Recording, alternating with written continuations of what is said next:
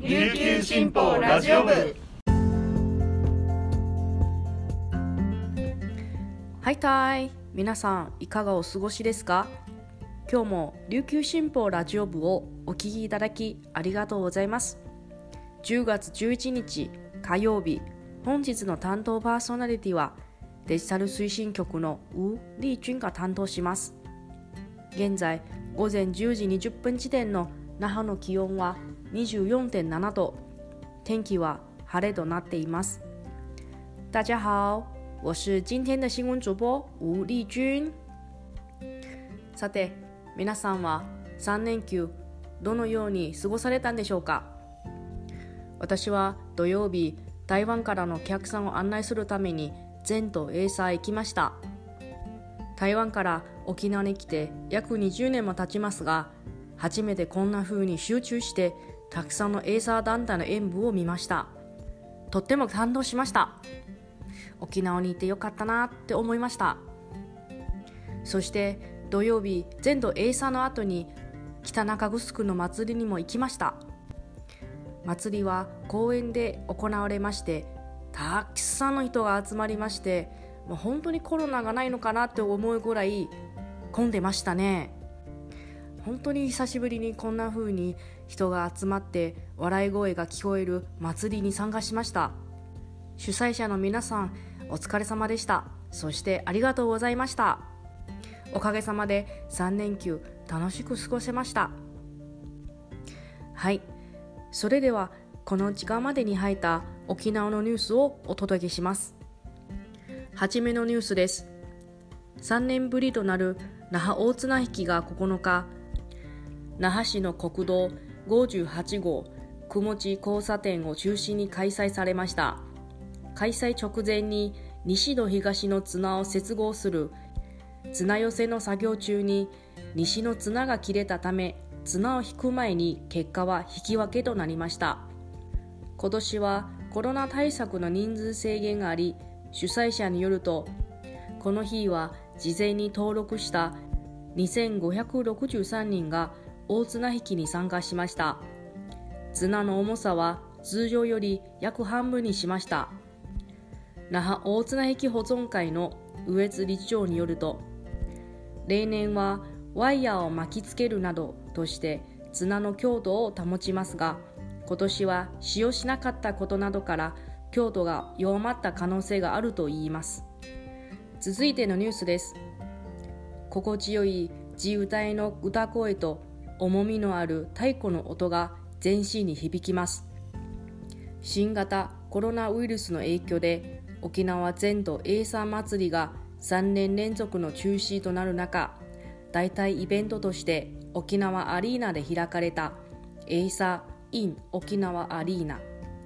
地域の伝統を絶やすまいと熱い思いを持った青年たちや関係者が集結し開催に至りました。初日の8日沖縄市内外の青年会など7団体が出演しました。圧巻の演舞を披露し観客を魅了しました。トップの大役を務めたのは沖縄市のカラマ青年会です。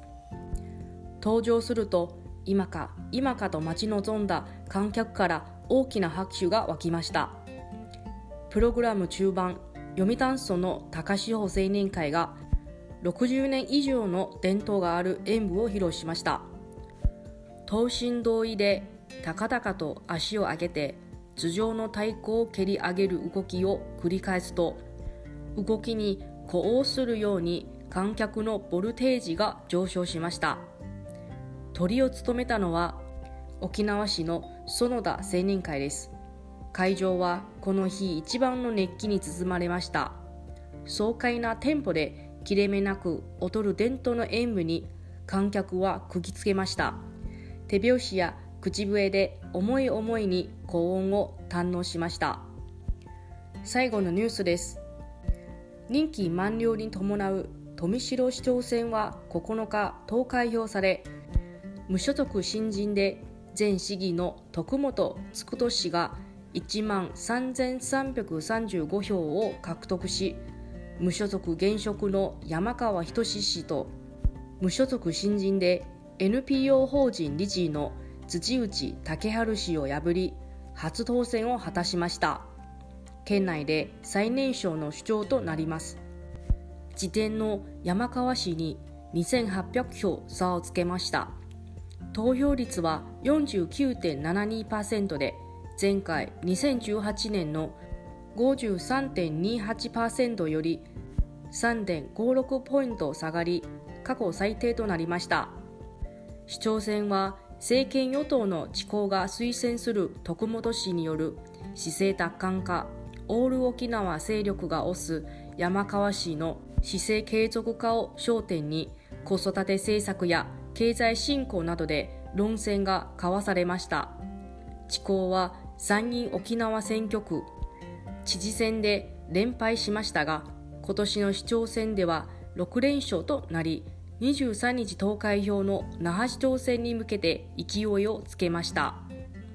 3期12年の市議としての活動をアピールした徳本氏は富城をもっと幸せにするをスローガンに掲げ英語教育への特化や都市型公園整備などの訴えが幅広い市民の支持を得ました。以上この時間までに入ったニュースをお届けしました。今日紹介した記事の詳しい内容は琉球新報のニュースサイトにてご覧いただけますのでぜひアクセスしてみてください。今日は火曜日。皆さんとはここでお別れです。今日も皆さんにとって素敵な一日になりますように。それではまた。再见。